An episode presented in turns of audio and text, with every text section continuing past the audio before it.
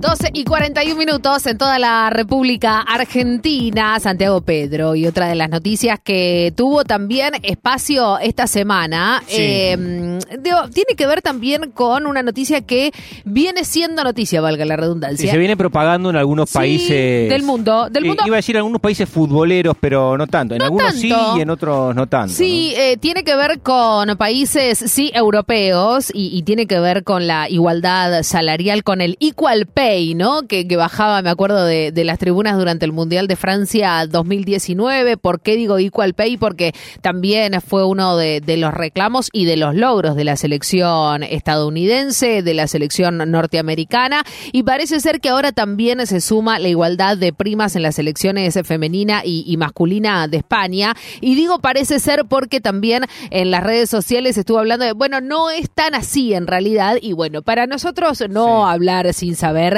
dijimos llamemos a un especialista para que nos cuente y también para tener un pantallazo general, ¿no? ¿Y cómo, ¿Y cómo impactan en la Argentina, no? Porque si bien ahora se ha avanzado afortunadamente para las jugadoras de nuestro país que están convocadas habitualmente a la selección, las condiciones son muy superiores en cuanto a, la, las comodidades de trabajo, a las posibilidades de desarrollarse, que hace cinco años, pero hasta hace cinco años el seleccionado argentino de fútbol estaba viajando a Uruguay en un micro, eh, sin la posibilidad de descansar en un hotel, sino durmiendo en el micro antes de jugar un partido internacional, ¿no? Como para no olvidar, ¿no? Esa claro, No, claro, porque esa realidad eh, contrasta, afortunadamente, con muchas noticias que, están pasando ahora? a aparecer en el mundo del fútbol femenino. Sin ir más lejos, estábamos hablando recién de un mes eh, antes a la Copa América, hoy la selección nacional femenina se, está entrenando. bueno, y en la anterior Copa América le estaba haciendo casi un paro la selección nacional a la Asociación del Fútbol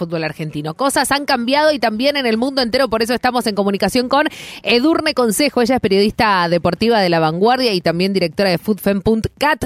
Eh, Edurne, ¿cómo va? Natalia y Santiago te saludan. ¿Cómo estás? Hola, muy buenas tardes o buenos días para vosotros. ¿Desde dónde nos estás hablando, Edurne? ¿Dónde estás ahora mismo? Ahora mismo en la, en la redacción del diario aquí en, de La Vanguardia en Barcelona. Hermoso, hermoso. Bueno, hablábamos y hacíamos esta introducción, Edurne, ¿no? Que, que se trata de una iniciativa, hablábamos, ¿no? Que este, muchas veces eh, empezó en los Estados Unidos, después que fueron replicando también otras, eh, otras federaciones, eh, que, que, este acuerdo también incluye, ¿no? Mejora en los derechos de, de imagen de, de las jugadoras, pero también se estuvo hablando mucho de que no es que van a empezar a cobrar lo mismo, ¿es así? Sí, exacto. No, el, concepto equal pay que tanto hemos heredado de, Estados Unidos no es aplicable en España porque el sistema de salarios de las jugadoras es diferente. En Estados Unidos, eh, la propia federación sí que paga a las jugadoras. Las jugadoras son asalariadas de la federación, que es algo que no ocurre aquí en España, que tienen sus, con, su situación contractual con sus clubes, con lo cual la igualdad salarial debería producirse en el terreno de la liga. En el terreno de la federación, lo que hacían hasta ahora las jugadoras era eh, recibir ciertos ingresos a través de, primas, de dietas, bueno, de un, de un, de un sistema que habían eh, heredado de muchos años atrás, que estaba muy desfasado y que no, que no coincidía con, con la actualidad.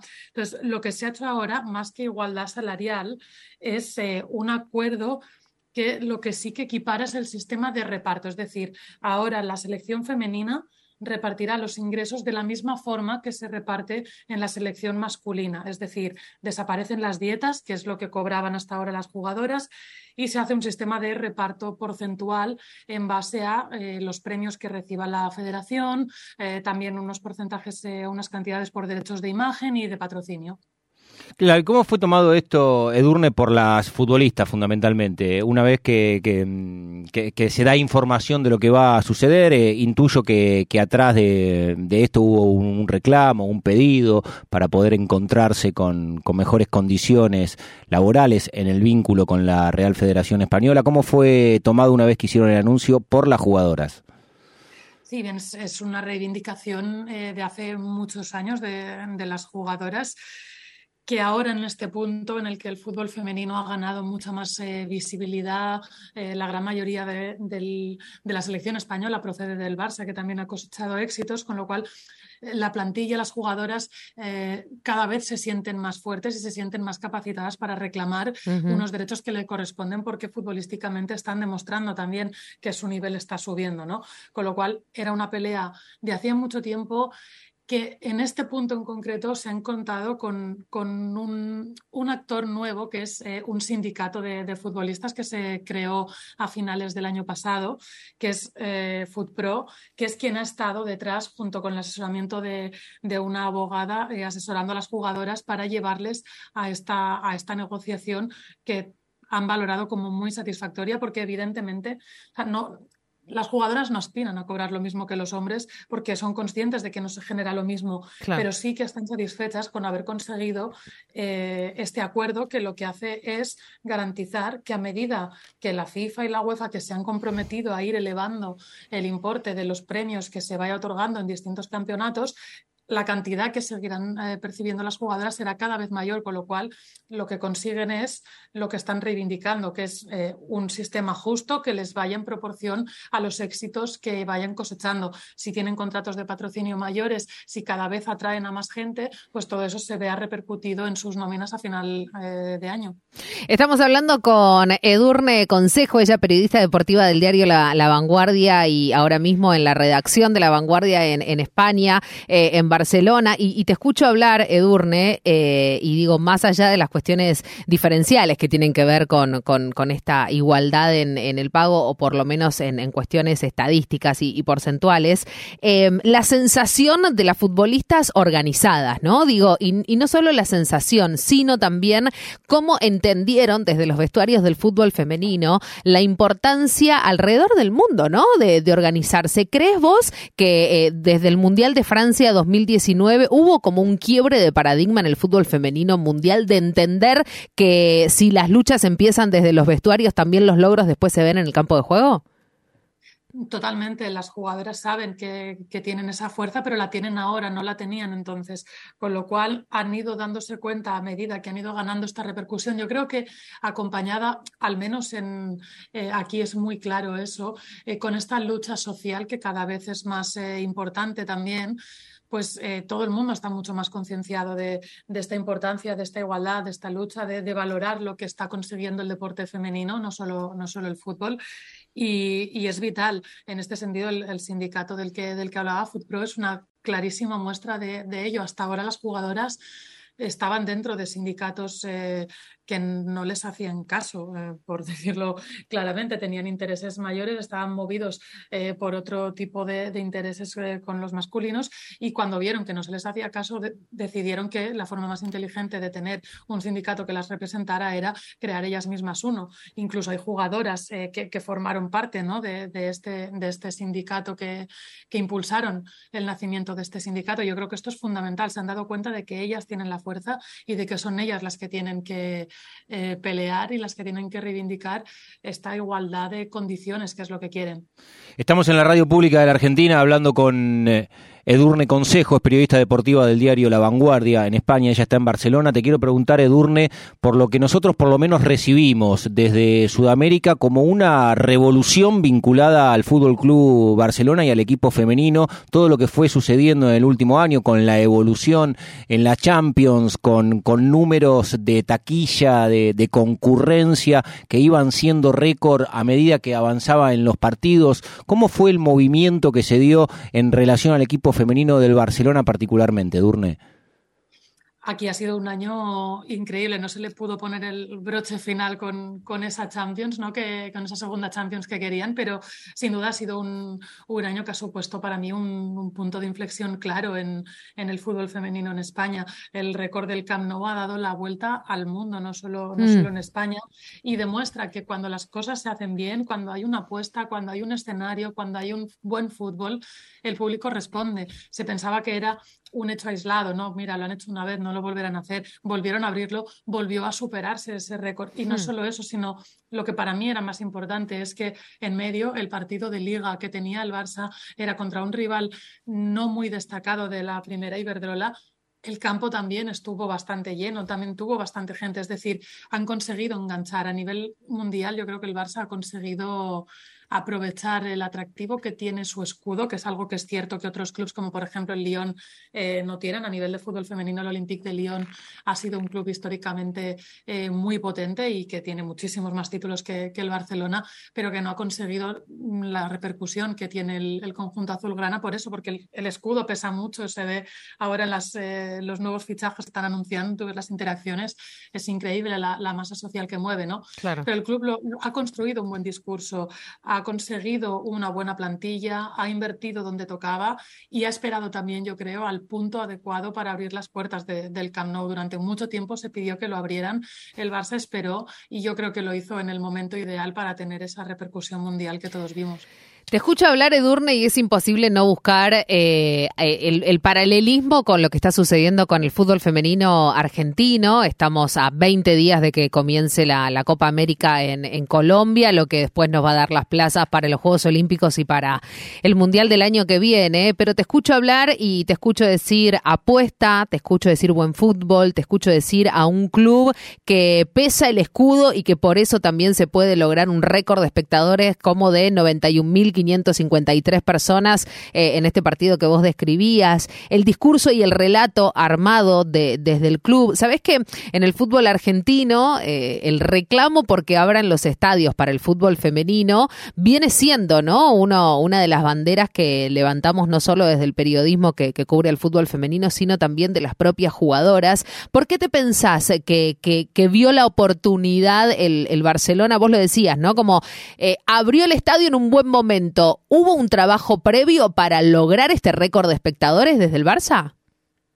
Sí, desde luego se consiguió. Eh, un equipo competitivo, lo primero. Es decir, eh, ya gustaba el fútbol del Barça, había apostado en los años anteriores por un equipo ganador, consiguió ganar una Champions, consiguió demostrar que quería seguir creciendo y le ha dado importancia mediática. En los últimos años, el trato que le ha dado el club a su equipo femenino ha sido impecable. El trato con los medios, eh, las presentaciones de estas últimas jugadoras, todos los vídeos son con las jugadoras en el Camp Nou, equiparándolas al, al masculino se ha hecho una, tarea de visibilizar esa sección y de profesionalizarla también muy grande desde el club. Y cuando tú desde el propio club te crees que lo que tienes es una sección profesional y hmm. te crees el potencial que tiene, el público lo percibe así. Hay clubs que son mucho más amateurs, con lo cual es más difícil conseguir este impacto. ¿no? Entonces, el Barça ha hecho este trabajo no a corto plazo, sino a medio y a largo plazo y le ha dado sus frutos. Y entonces esperó a encontrar un partido adecuado, el momento social adecuado, cuando la, sociedad española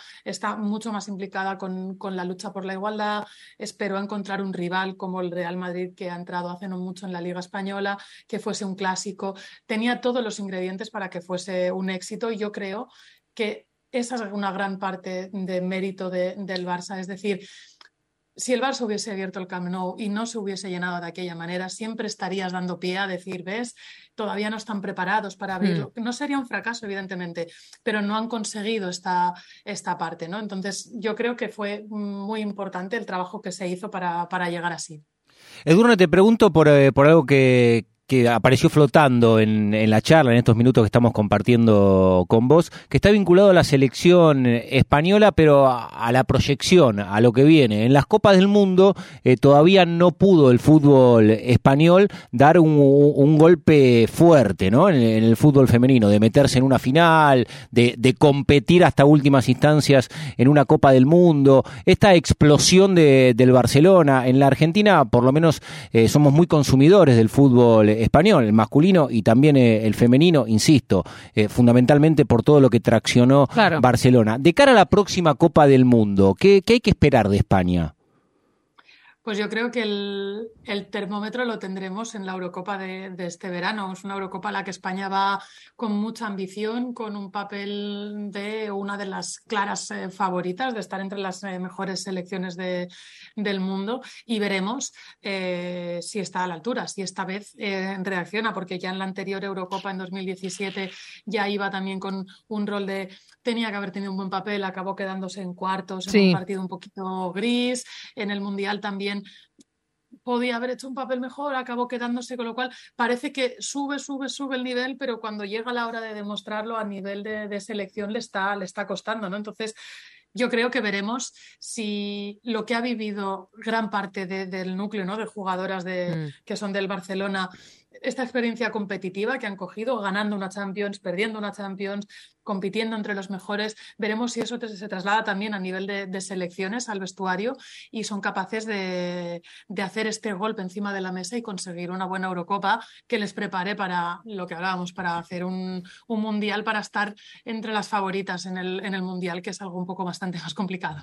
Hay un tema, eh, Edurne, que en, lo personal me, fascina muchísimo, que, tiene que ver, y, y digo, me fascina por las diferencias en las condiciones de de, las jugadoras eh, que deciden ser madres, ¿no? Digo, el fútbol y, la maternidad alrededor del mundo, digo, donde eh, el fútbol se, toma como una actividad profesional, la maternidad muchas veces se, ha convertido en, un obstáculo. María de, Alarilla, del Levante, o, Marta también corredera del Real Madrid, fueron, ¿no? Algunas de las primeras futbolistas españolas de, la primera Iberdrola eh, en anunciar un embarazo también durante su carrera en actividad. en España se puede ser futbolista profesional y madre a la vez? Pues lo veremos ahora, ¿no? Como decía, son estos dos primeros casos, todavía no, no han dado a luz y es algo realmente muy nuevo. Es decir, eh, más allá de la voluntad que tengan eh, en el club de apoyar o no esta realidad, que los dos ejemplos que has puesto son futbolistas de Levante, de Real Madrid, de dos clubes que estarían entre los clubes más profesionalizados de la primera Iberdrola. Es decir, tienen una estructura y se presupone que las jugadoras tendrán un apoyo, ¿no? Lo mismo que pasaría en el caso del Barcelona. No estamos hablando de equipos bastante más humildes que, que no tienen tanta, tanta capacidad. Pero la realidad es que todavía no se ha vivido. Esta, esta, situación. Es un mundo desconocido y aunque tengan voluntad, no existe un histórico de saber qué hay que hacer, ¿no? Una jugadora se queda embarazada, cómo hay que actuar, qué plan de entrenamientos hay que hacer, tiene que buscarse ella un entrenamiento por su cuenta con un fisio, tiene que seguir con el grupo. en Estados Unidos vemos muy normalizadas estas situaciones. Claro, Morgan, ¿no? Digo, Morgan fue madre eh, hace, hace poco que le pasó lo que le pasó a muchas deportistas de alto rendimiento en los Juegos Olímpicos de Tokio, ¿no? Que pasaba eso y encima con la pandemia en el medio, de que estaban eh, dando la teta y, no, y no sabían si iban a poder llevarse o no a sus hijos o a sus hijas eh, a, las concentraciones y te escucho hablar también y pienso que desde hace muy poco tiempo, por lo menos en la República Argentina, la maternidad dejó de ser eh, conceptualizada en tanto una lesión, digo, porque la maternidad en el fútbol argentino eh, era tomada como, como una lesión. Bueno, hubo un cambio en la reglamentación. ¿Cómo es en España?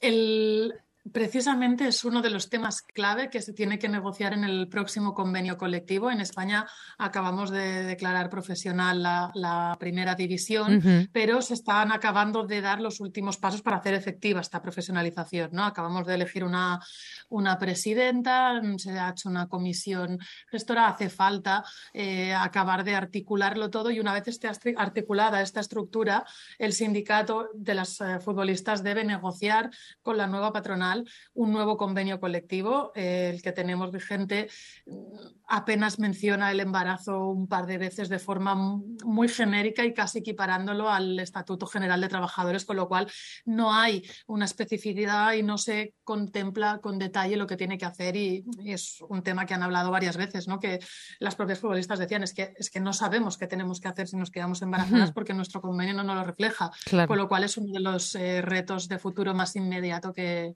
que tienen las futbolistas en España. Eh, Edurne Consejo, periodista ella de Deportiva del diario La Vanguardia también y creadora de Foodfem.cat, eh, que te pueden encontrar en las redes sociales así, ¿no? Arroba Edurne Consejo, ¿verdad? Exacto.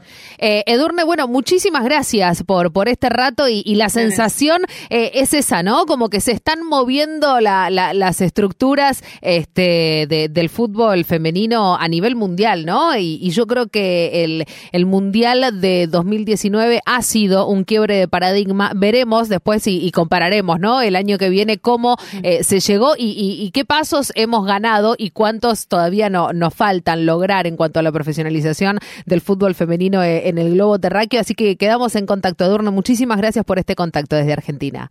Muchas gracias, hasta luego. Un beso grande. Edurne Consejo, periodista deportiva ella del diario La Vanguardia, contándonos de qué se trata lo que nos enteramos esta semana, que viene siendo también noticia en distintas partes del mundo sobre la igualdad salarial en el fútbol femenino español.